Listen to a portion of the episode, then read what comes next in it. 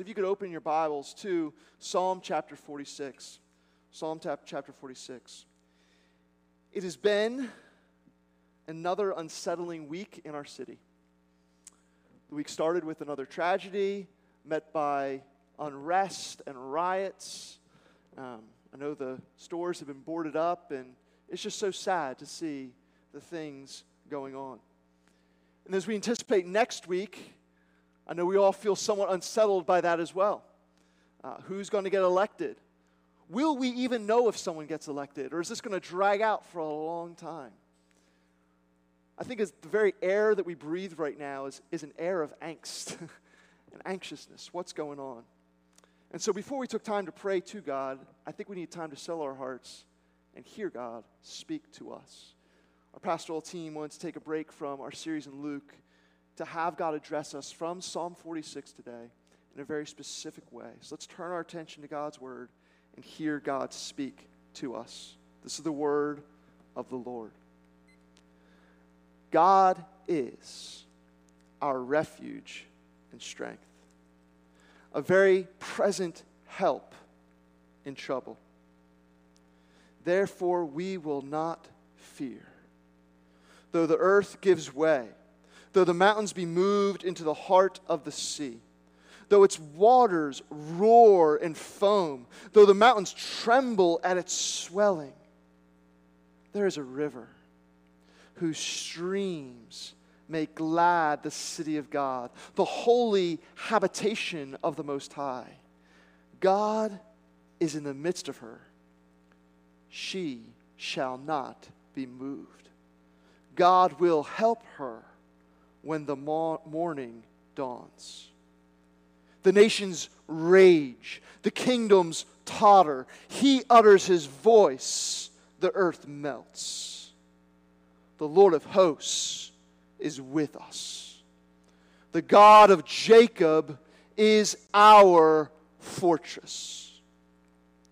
Come, behold the works of the Lord, how he has brought desolations on the earth. He makes wars cease to the end of the earth. He breaks the bow and shatters the spear. He burns the chariots with fire. Be still and know that I am God. I will be exalted among the nations. I will be exalted in all the earth. The Lord of hosts is with us. The God of Jacob is our fortress. May God bless the reading and now the preaching of His word. Be with us, Holy Spirit, we pray. As we face many unknowns, politically, the unknowns of the coronavirus and its ongoing effects, unknowns of an uncertain economy, certainly issues surrounding race and all the unrest that that's brought, we can have big fears, can't we? We have big fears. And the media makes its money off of sowing into those fears and just pouring gasoline on them. You turn on the TV, you start scrolling through your phone, looking at social media, and our fears will just grow and grow even more. So think about our fears. We can have, we can have these big fears. and they just can be overwhelming. And you know, it's not always even fears about um, what's happening in the country. You know, some of our biggest fears, it's just what's happening for me. What's going on in my life? I mean, personally, for me, I think about fears I can have of will the church ever actually be able to gather again? When are people actually going to be ready to rejoin us?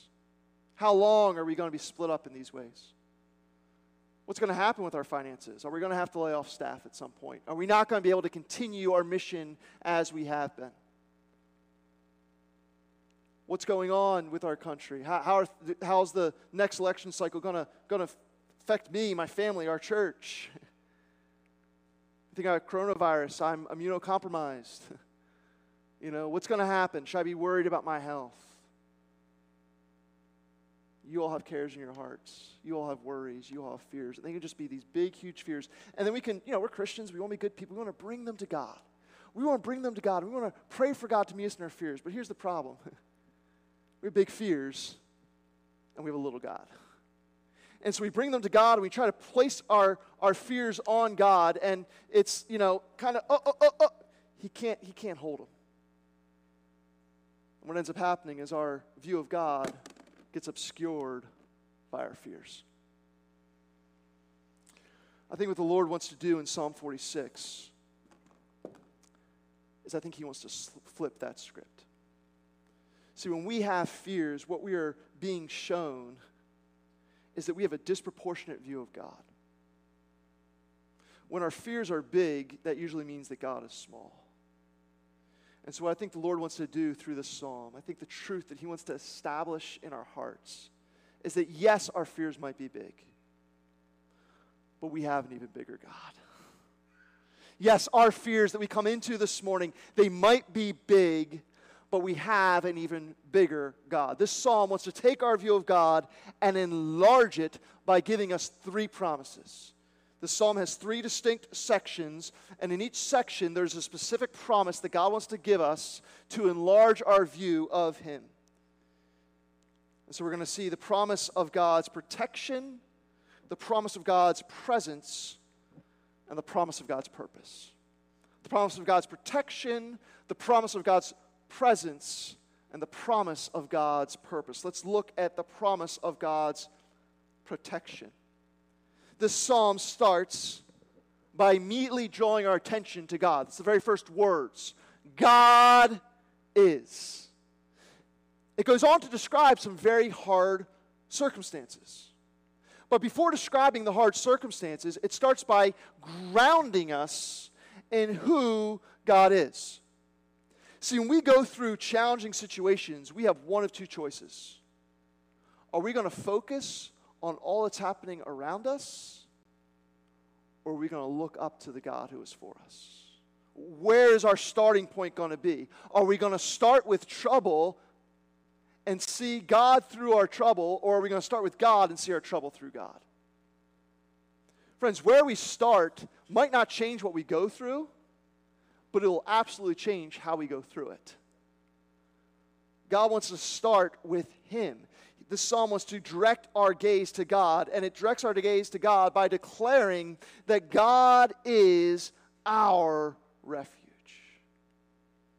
Refuge is a safe place.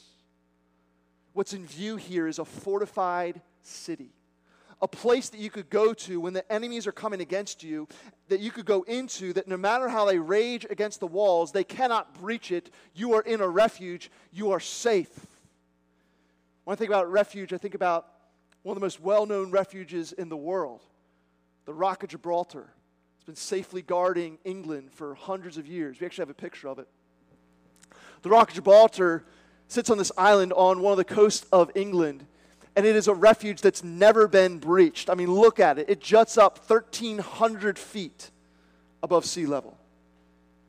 It has a sheer cliff on one side that cannot be scaled, and on the other side is a very steep slope that when you put defense, defenses on it, you can't get up it. The Rock of Gibraltar has never been captured by enemy forces. The Rock of Gibraltar has never been breached when people have gone there for refuge, it has always been an unfailing fortress. Friends, this is what God is saying He is for us. This is who God is for us. He is an unassailable fortress. He has never been breached, never been vanquished. He is an impenetrable, unfailing, safe place for any who place their faith in Him. And when you're in a fortress of God, when He is your refuge, the effect this is meant to have on us is He becomes our refuge and strength. Do you see that? When you're in God, being in God strengthens us. We're not strong because we've discovered some inner secret to strength within ourselves. This is not pull yourselves up by the bootstraps, be strong in you. No, the strength does not come from you, the strength comes from what you have taken refuge in when we take refuge in God, not in ourselves, but when we take refuge in God, friends, that's empowering. That's empowering. And this refuge that God wants to be, this strength that He wants to give, it's not something far off, it's not distant. It's not like we have to go up that rock of Gibraltar and climb a long way in order to get to the top and to be with God. And oh man, I've finally been good enough. I've finally done enough. I've finally prayed enough. I've finally read my Bible. I've made, gone through all these things to be able to get to God. No, no, no. That, that's not this, the kind of refuge God is. God's a refuge and strength. Look at verse 1 again. a very present help in trouble. Very present help. We don't have to work hard to get to God when we're in hard times. God is already with us. Your place of trouble, that's exactly where God is. God is always present with us everywhere. It's the doctrine of His omnipresence. But He is very present, He is especially close. He is intimately near when we are in trouble. He's a very present help in times of trouble. Notice that this psalm assumes that we're going to have trouble. There's going to be times of trouble. It doesn't tell us to ignore it. It doesn't tell us to downplay it, just put a happy, you know, Christian face on. No, no. Trouble's going to come. But even in the midst of trouble coming, God is still protecting us. And so notice here, it does not say that God's a refuge that keeps us from trouble. It says God is a refuge who keeps us in trouble. Not from trouble, He keeps us in trouble. God being a refuge, Him protecting us, does not mean that God keeps bad things away from us. It means He keeps us even in the midst of bad things. He's a refuge in trouble.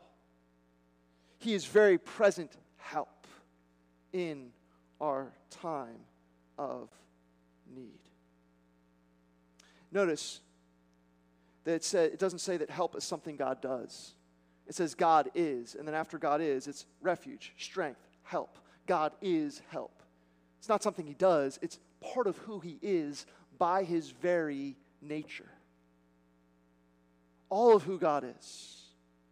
In His compassion, and love and mercy and justice, with all his knowledge, with all his power, with all his sovereignty, all of who God is, is with us when we are in trouble. All of who he is. Not one part does he withhold. He's with us when we're in trouble. And so then, what is our response to this? As we contemplate this, we think about God being refuge, strength, very present. Oh, verse 2 tells us, therefore we will not fear. That's, that's the effect that this is meant to have upon us. It's meant to ground us to be able to be and live without fear. But how often we fear? How often that's not our experience? How often our fears can be more real to us than our God? Friends, when we are experiencing fear, we're being told something. Our, our, fears that we have and go through, they reveal something about ourselves. When we fear things, we're showing what we have truly placed our confidence in. See, fear is what we experience when there's something we count on that all of a sudden we're afraid it's going to fail us. Fear is what we experience when there's something that we thought we could hold on to that we find out is actually out of our control. Fear is what we experience when there's something that we love that we're afraid we're going to lose. When there's a hope we have that we're afraid is not going to be realized. Friends, fear is what happens when we seek to find a refuge in the wrong place. Above one of the saloons in the Titanic, sung this, uh, hung this plaque Not even God can sink this ship. And that arrogant statement still sits at the bottom of the Atlantic Ocean 100 years later. How often we can think that there's something that could never sink us. How often we can think that, hey, if I just put my confidence in this, then I'll be safe. And yet it ends up failing us. Anyone here have a sunken hope? Anyone here have a refuge that you went to that you thought would make you safe but has not proven to provide the safety you so wanted? Friends, there is only one shelter that is sure. It's not a bank account. It's not our relationships. It's not our careers. It's not our education. There's only one thing that is sure. There's only one fortress that never fails. God is our refuge. And after declaring this, the psalm goes on to imagine some, some worst case scenarios. Therefore, we will not fear, and it goes to worst case scenarios. Therefore, we will not fear, though the earth gives way. All that's around us, all that, that happens to us, just totally blows apart. There we, we will not fear, even if the mountains be moved. Something that was unchangeable does something that's unimaginable. Therefore, we will not fear, even if the waters roar and foam. It's a picture of just chaos abounding and everything crashing down. We will not fear, even if. What's your even if? What's your worst case scenario? Personalize this for you right now. Even if this person gets elected president, even if this is the direction our country goes in, even if we lose this job, get that diagnosis, go into that financial trouble, experience that relational trouble, continue to experience that relational loneliness. What's your even if? What's that thing that's just a, a burden on your heart this morning? What's your worst fear? This passage is telling us that even if that happens, even if our greatest fears come true, God's protection is greater than even our greatest fears. And should we doubt that, friends, our ultimate assurance that God is always a refuge is because that is who He has shown Himself to be and proven Himself to be in Jesus Christ oh, it might have looked like the worst was happening as the disciples were following him, thinking that he had come to set up his earthly reign, and he ends up going to the cross. It might have looked like their even if was coming true. Their worst case scenarios were being realized. But guess what? Their moment of deepest despair was what God was using to bring his moment of truest victory. God has proven through Jesus Christ's coming and being very present with us. Friends, He was present. He came and took on our sins. You want to talk about trouble? Whatever you're facing today is not greater than the trouble that once existed between you and God. Here's the greatest trouble known to every single person the trouble we're in because we have sinned and God is holy and we deserve His judgment. That's the greatest trouble that there is. And yet, here is God's promise Jesus came to be very present with us in that trouble. He came to take on our sin upon himself on the cross. So that even if the worst should happen to us, even if we now die, oh, all that's going to do is deliver us into the loving arms of God. Jesus proves that God is our refuge and our strength. God's protection never fails. Our fears might be great, but our God is even greater. Point number two the promise of God's presence. Promise of God's presence. In verse 4, there's this dramatic kind of change of tone. It goes from imagining all these in verse 3, all these worst case scenarios, the mountains moving, the earth falling away, sees this chaos, craziness happening, and all of a sudden goes, verse 4, there's a river whose streams make glad the city of God. Chaos to calm what's caused this change to happen. It says there's a river whose streams make glad the city of God. See, in ancient times, the best cities were the cities that were built upon rivers, the cities that had rivers flowing through them. Because here's what that meant that meant if an enemy came and laid siege around you and you weren't able to escape, you were okay.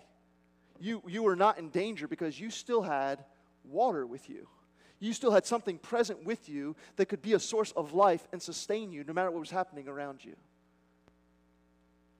God is telling us here that all this chaos can be brought to calm if we realize something is present with us. What, what is it here that God wants us to realize is present with us? Look at verse 5. God is in the midst of her. She shall not be moved.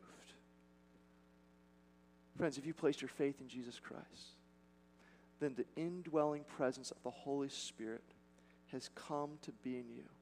You carry within yourself the very presence of God. The Lord is in the midst of you.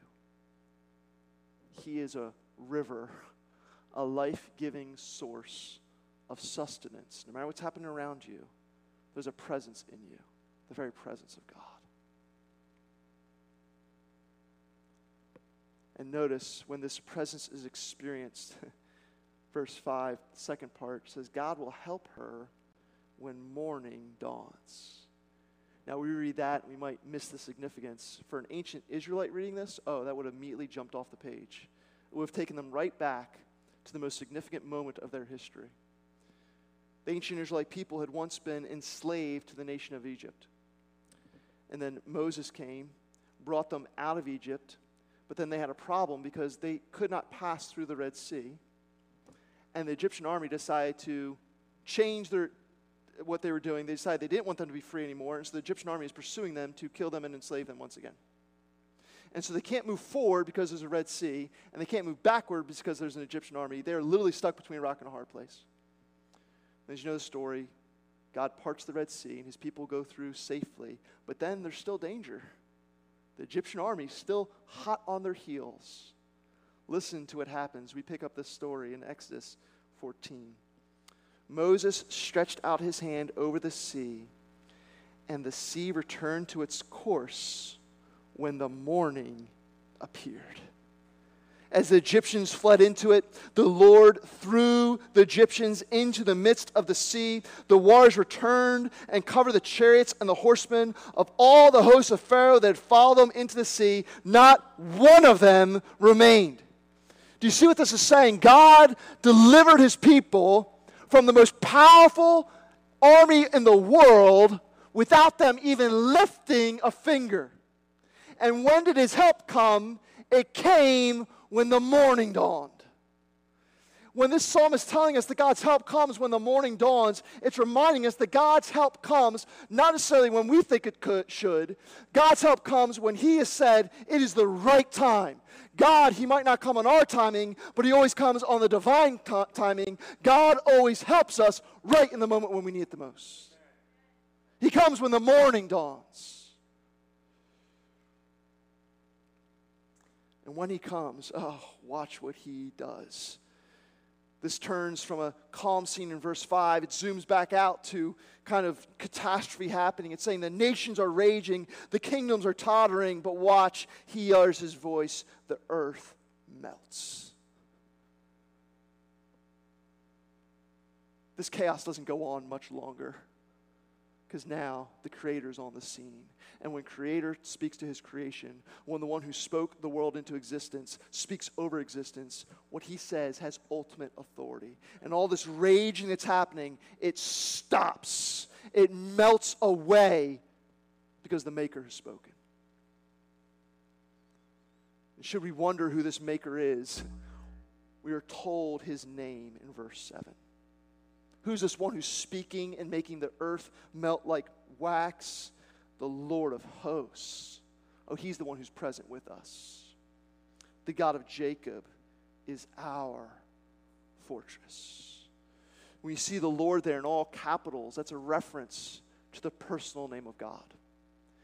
The name that was given to Moses when Moses said, Lord, I'm going to go back to Egypt. How are people going to know that you go with me?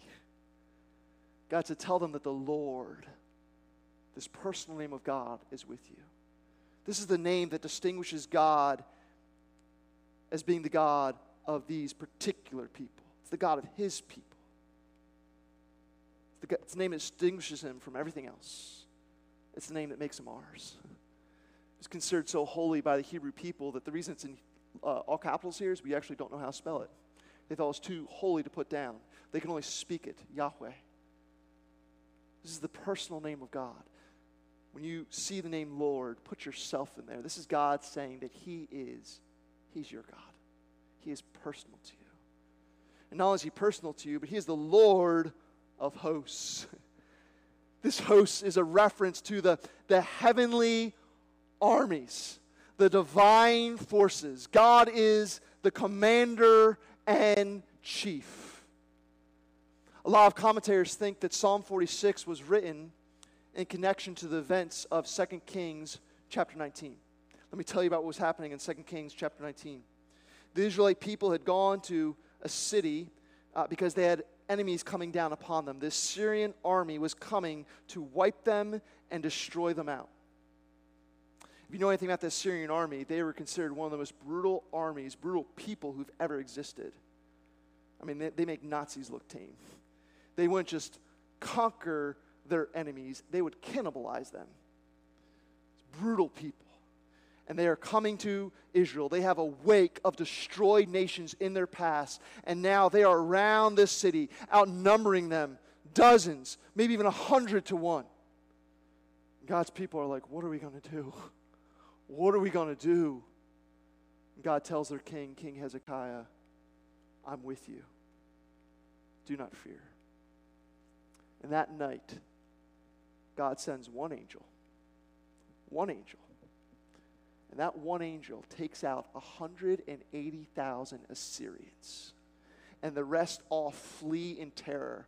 And so the next morning, when the morning appears, the Israelites wake up and they see that once again, God has delivered them to victory without them even needing to lift a finger. And friends, that's just, that's just one angel. Can you imagine what the host could do? as we see God being called the Lord of hosts, we're being drawn to his immeasurable, uncomprehensible power. He's the Lord, he's personal and close to us, and he's the Lord of hosts. He is powerful. He is powerful in his care of us. He's the Lord of hosts. He's the God of Jacob. The God of Jacob. Jacob was one of the three patriarchs of the nation of Israel Abraham, who had Isaac, who had Jacob. Jacob's name actually gets changed to Israel. His name's the one that names the whole people. that word Israel means to wrestle.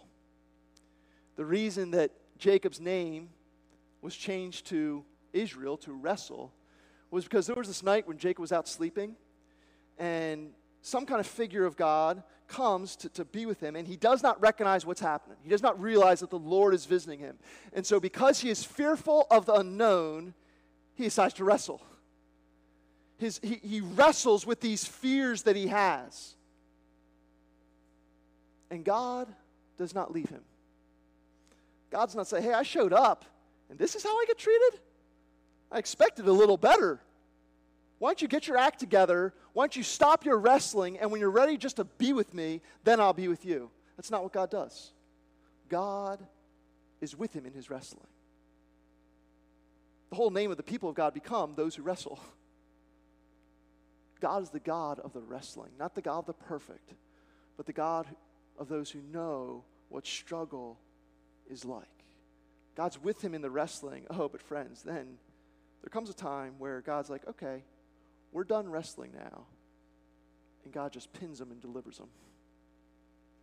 Delivers him and shows him who he is. Friends, how often we can wrestle like Jacob, just not see God. There's unknown things happening to us. We're, we're fearful what's happening, fearful what could be happening. When we see the fact that God's the God of Jacob, He's reminding us God's with us even in our wrestling. He's with you, even in your wrestling.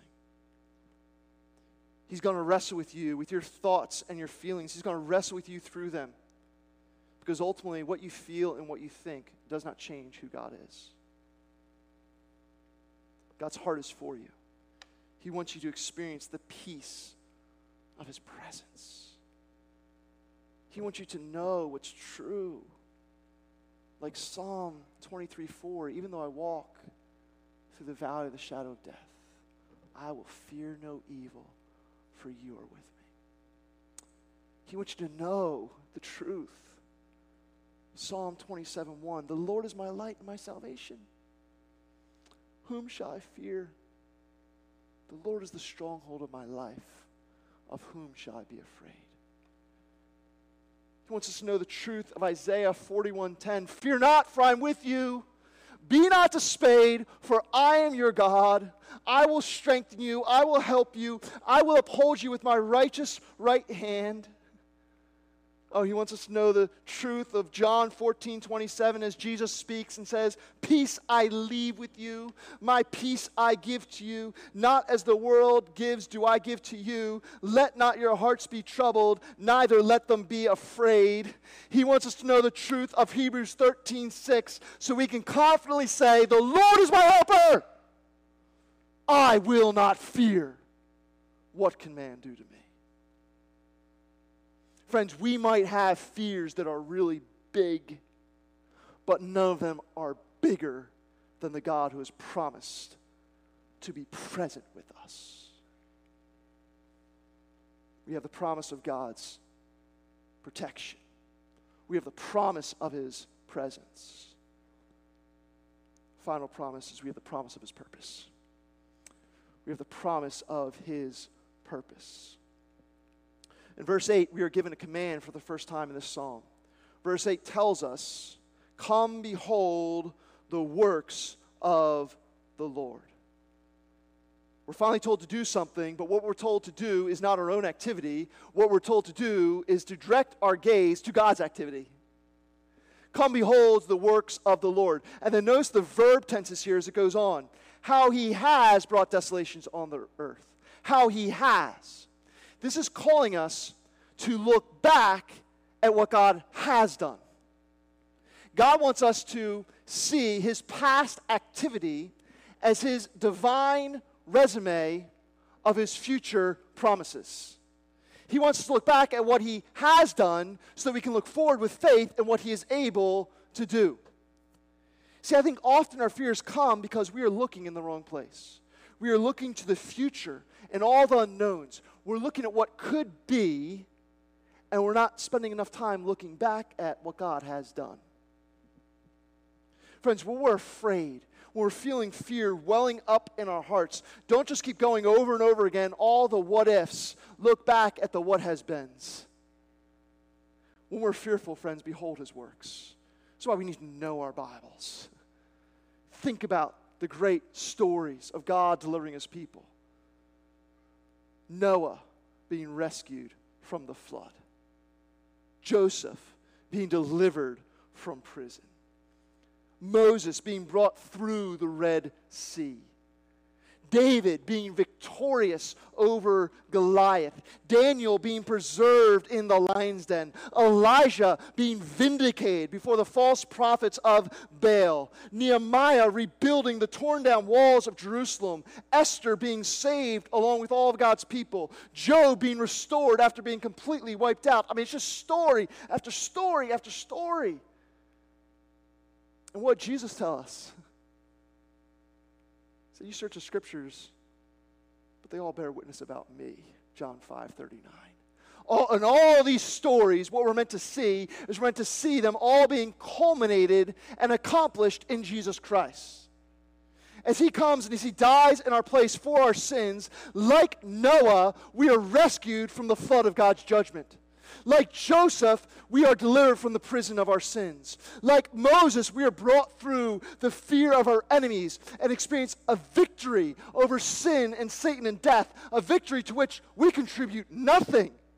In Jesus, we are preserved like Daniel, vindicated like Elijah, rebuilt like Nehemiah, saved like Esther, and restored like Joseph. Christ Church, come behold the works of the Lord. Come behold his works. Come behold his works. As we go into this future, do not be deceived by Fox News or CNN. Things are not spinning out of control. Things have never been out of control. God is still ruling and reigning, and He will always work His redemptive purposes for His people. As we contemplate what He's done in the past, there's a shift in verse 9 to now think about what he is doing in the present. He makes wars cease to the end of the earth. He breaks the bow and shatters the spear. He burns the chariots with fire. Do you see? It goes from looking at the past to now seeing what God is doing in the present. See, God's past activity is meant to give us assurance of his ultimate victory. This is God being victorious. And notice, God's victory, it's not coming through negotiation. God's not on a diplomatic mission with his enemies. He's not a politician who's trying to make deals that work for everyone. God's a conqueror. God is wiping his enemies out. In ancient times, there was nothing more strong than a bow or a spear or chariots. These are the most powerful weapons of their days. Think about, like, you know, uh, bunker buster missiles. Like, that's what he's saying. These are the most powerful things known. And they don't even have the opportunity to use them against God. Because before they can even be used, God breaks them. God conquers. What a picture of his power. What a picture of Jesus Christ. I mean, think about this, friends. What's the greatest weapon that Satan has against us? Isn't it his weapon of accusation? He accuses us of our sin. You know, you know why it's such a strong weapon? He's always right. we sin, and Satan wants us just to be in despair. You are terrible. And it's so powerful because it's very easy for us to agree with that. Jesus Christ has broken that weapon, though. Because on the cross, Jesus has taken all of our sins, past, present, and future. And Jesus himself was judged for them so that we never ha- have to experience the judgment of them. And so when Satan comes at us, pointing us toward our sins, we do not have to fear his accusations because we can look to the forgiveness of our Savior. When Satan comes at us and he wants to tell us all these things that we have done, Jesus has taken that bow and he has broken it through his cross. As the song says, when t- Satan tempts me to despair and tells me of the guilt within, Upward I look and see him there who made an end of all my sin. Because the sinless Savior died, my sinful soul is counted free. For God the just is satisfied to look on him and pardon me. In other words, when Satan comes and speaks to us, God the just says, Shut up. I have already taken care of it in Jesus. God breaks the power of the enemy. And as we consider God's works, ultimately culminating in Christ, we are given one final command the command that this whole psalm has been building towards. The climactic moment, it comes in verse 10. It tells us, Be still and know that I am God. Now, often, this be still, you see it on coffee mugs. Seems like it gets used as a Starbucks commercial. Oh, be still. Here's your cup of coffee in the morning and sit out by a cool breeze and let the wind just ripple over your face. Get, you, get some you time. Oh, Little self care. Just be still, you know. And listen, it's important to have self care and, and times of meditation. I'm not making fun of that. But I'm making fun of the fact that that's not all what this psalm is talking about. Not even close. Friends, we need to understand the whole context here. The whole context is that there's a battle raging. Like there are enemies coming at God. This is chaos. This is blood. This is all kinds of unrest. And into this, seas roaring, earth being moved, mountains trembling. The Creator shows up on the scene and he speaks authoritatively and says, Be still. This word, be still, is a strong word, it's a fierce word. It could be translated also as cease, yield. It's what one army commander would say to another when the battle is over. It's a call to surrender. This is done. Stop. Be still. One translation says it this way abandon your current course. Another says it this way put an end to your fight. Friends, this is a command from the Lord of hosts, whose voice makes the earth melt whose enemies come to a desolation before him. This is a command from the Almighty God telling us that when we are feeling fearful and our anxieties are plaguing us all around, this is a command from the Lord of hosts saying, Stop, be still. That anxious thought, that worry, that fear, surrender it. Surrender it. And we're told why. We're told why we should surrender it. Because he tells us in verse 10 I'll be exalted among the nations, I'll be exalted in all the earth. Friends, this is the great purpose of God. This is the great purpose of God. It's to exalt Himself, to show the worth and value of who He is, and to have us worship Him for it. And so don't miss the flow of this psalm. It's really important. It starts with God's promise to protect, then it moves to God's assurance of His presence, and then it tells us God's purpose that He's going to be exalted. And so notice the connection. How is God going to be exalted? How is He going to show the worth and value of who He is? How is He going to cause worship to rise from our hearts by protecting us and being present with us in Jesus Christ? Our assurance that God will do what He says He will do in protecting us and being present with us is because God has literally staked His reputation on it. And so, no matter how the nations rage, no matter how enemies wage war against him, no matter even if mountains tremble or the earth shakes, no matter who gets elected, no matter the direction our country goes, no matter what happens with COVID 19, no matter what occurs with the depressed economy, no matter what goes on with these racial tensions, God will protect us and be present with us because God has purposed that He will be exalted in doing so. So be still. Be still. Surrender your anxious thoughts, your fearful feelings. Stop, cease, yield, trust. Notice this command to be still has nothing to do with what's going on around them. It is rooted solely in the fact that God will be exalted. And so, as Christians, we're not going to be still because a vaccine is coming out. We're going to be still because God's going to be exalted. We're not going to be still because this election outcome happens. We're going to be still because God's going to be exalted. We're not going to be stilled because these social issues get resolved. We're going to be stilled because God will be exalted.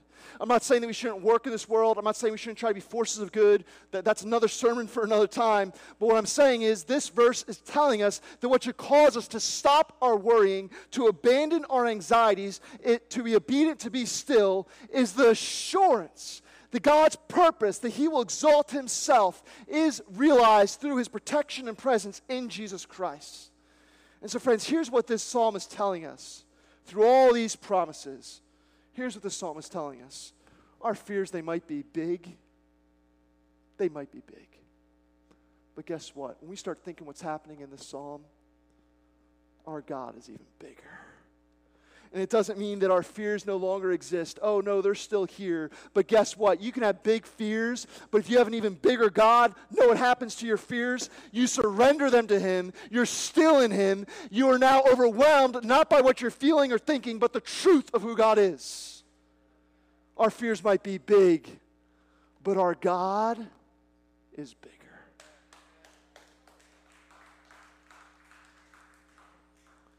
And so, friends, if you're not yet a believer in Jesus, this is an invitation to you to stop fighting against God and to surrender your life to God, to put your faith in Him. Love to talk to you after the service. Any one of our pastors or anyone you've seen on stage, we would love to talk with you. If you're watching us online, please reach out to us. Almost every week, we have someone reaching out, wanting more information about Jesus. Would that be you this week? love to talk with you and pray with you. For those of us who are believers in Jesus, this is an invitation for us to do the exact same thing, to stop fighting against God, and to surrender our fears, our doubts, our what ifs, to be still in the bigness of His protection, in the bigness of His presence, in the bigness of His purpose. Our fears might be big, but praise the Lord, He is bigger, so be still. Now, in light of this truth, in light of God having addressed us from His Word, now I think we're ready to have some words with God. And so I want to just encourage us to do, and instead of me just praying, I want to give us each a moment to have between us and the Lord. And I hope you'll join us online at home. Why don't you just bow your heads and just consider how you need to be still? What are the things that you need to surrender? What are, what are some things that have been bigger to you than your God? Would you take that to Him? Would you confess your need for His help? Renew your faith in Jesus. Maybe place your faith in Jesus for the first time. Let's bow our heads in prayer.